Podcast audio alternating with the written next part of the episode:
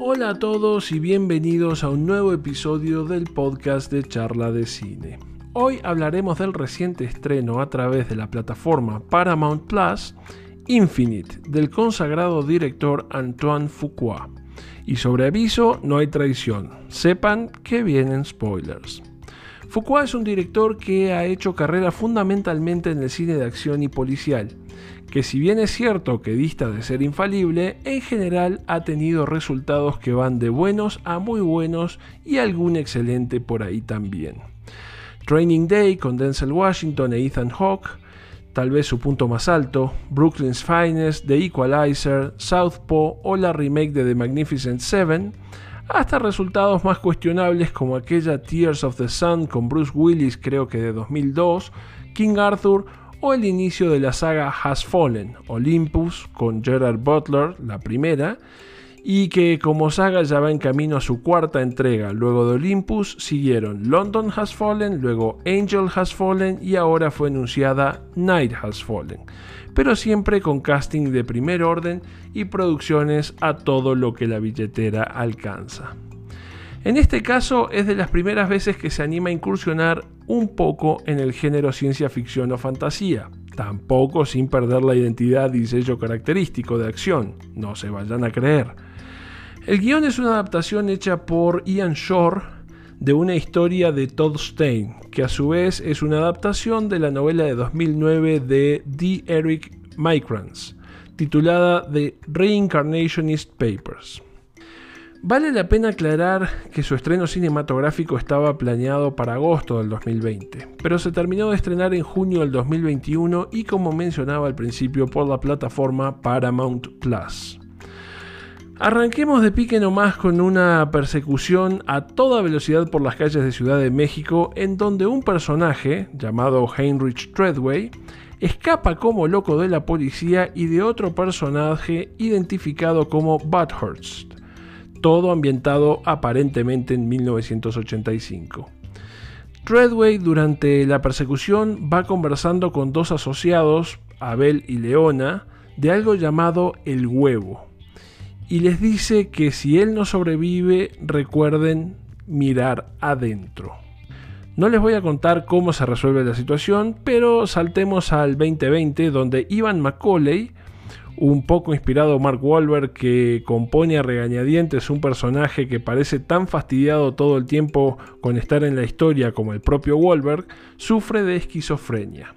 Macaulay la tiene complicada, no encuentra trabajo y las cosas están apretadas. Como necesita comprar medicinas para su esquizofrenia, forja una katana. ¿Sí? Así como lo oyen, forja una katana para vender a un narcotraficante a pesar de nunca haber aprendido el oficio de herrería y mucho menos el de hacer espadas milenarias del Japón. Pero bueno. Las cosas se siguen complicando y termina arrestado y es llevado a la jefatura en donde Bathurst, interpretado por Chiwetel Ejiofor, el único que pone ganas en toda la película, se presenta y le empieza a hablar a Macaulay como si fuera Treadway, y pidiendo explicaciones sobre dónde está el huevo y que ellos hace siglos que se conocen. Notarán que ya a estas alturas viene brava la mano. Se necesita buena voluntad y disposición para treparse encima de la premisa y agarrarse firme como para no caerse. En medio del interrogatorio, un auto atraviesa la pared y una mujer le dice a Macaulay que se suba si quiere vivir en lo que las balas, varios cientos o incluso miles de ellas, empiezan a volar de todos lados, pero afortunadamente sin darle a nadie importante para la trama. La mujer explica rápidamente la premisa de la película toda. Existen en el mundo alrededor de 500 personas que tienen la capacidad de recordar sus vidas pasadas y se los conoce como infinitos. Sí, lo mismo que el título. Esos 500 infinitos se han dividido en dos fracciones, los creyentes y los nihilistas. Los primeros que creen que recordar vidas anteriores es un don y que deben utilizarlo para hacer del mundo un lugar mejor. Y los segundos, como Bathurst, que creen que es una maldición que los infinitos están condenados a ser testigos de cómo la humanidad se autodestruye y por lo tanto quieren librarse de dicha maldición pero como sin importar cuántas veces se mueren, siempre vuelven a reencarnar, entonces la única solución es exterminar toda vida en la Tierra. Entonces, como no podemos tolerar la noción de ver cómo la humanidad se autodestruye, mejor la destruyo yo mismo para no tener nada en que reencarnarme y listo. O sea, si no hay nada vivo en la Tierra, en teoría no habrá nada en lo que reencarnarse y por ende se habrá terminado la maldición. Todo el mundo, creyentes y nihilistas, están convencidos que Macaulay es la siguiente reencarnación de Treadway. ¿Por qué? preguntará usted. Pues no pregunte. Lo creen porque sí, porque si no lo creyeran no hay película. Así que menos preguntas y más mirar hacia adelante. ¿Está bien? Listo, sigamos. Si ya a estas alturas las cosas no les parecen un disparate enorme, no se preocupen que hay más círculos del infierno a los que descender. Si Macaulay es efectivamente la siguiente reencarnación de Treadway, como mucho tendría que haber nacido en 1985 o sea que tendría 35 años, digamos, entre el año 2020 o 2021. Mark Wahlberg, con todo lo bien que se conserva, tiene 50 añitos de edad. Si ustedes creen que con 50 se puede pasar por 35, muy bien por ustedes.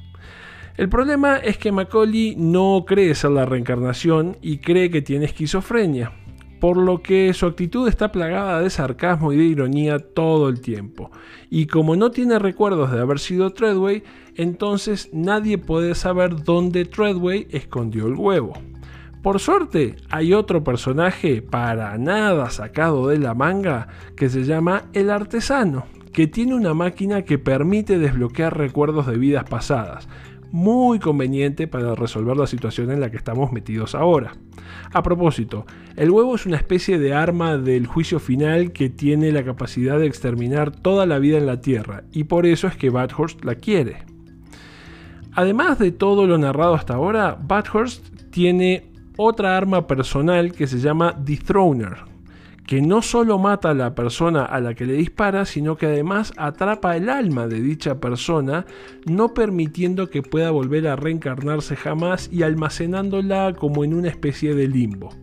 Lo cual, si nos ponemos a pensar con algo de detalle, sería una solución perfecta para Bathurst si se dispara a sí mismo con el Dethroner, no podría volver a reencarnarse, que es lo que no quiere, y no tendría que eliminar a todo el planeta en el proceso. Así que les voy a tener que pedir que no nos pongamos a pensar en nada de detalles en eso porque no hay película. En fin, Resumiendo, les recomiendo ampliamente que se salteen este de propósito, que puedan aprovechar mucho mejor dos horas de su vida haciendo literalmente cualquier otra cosa. Muchas gracias y nos vemos en la próxima.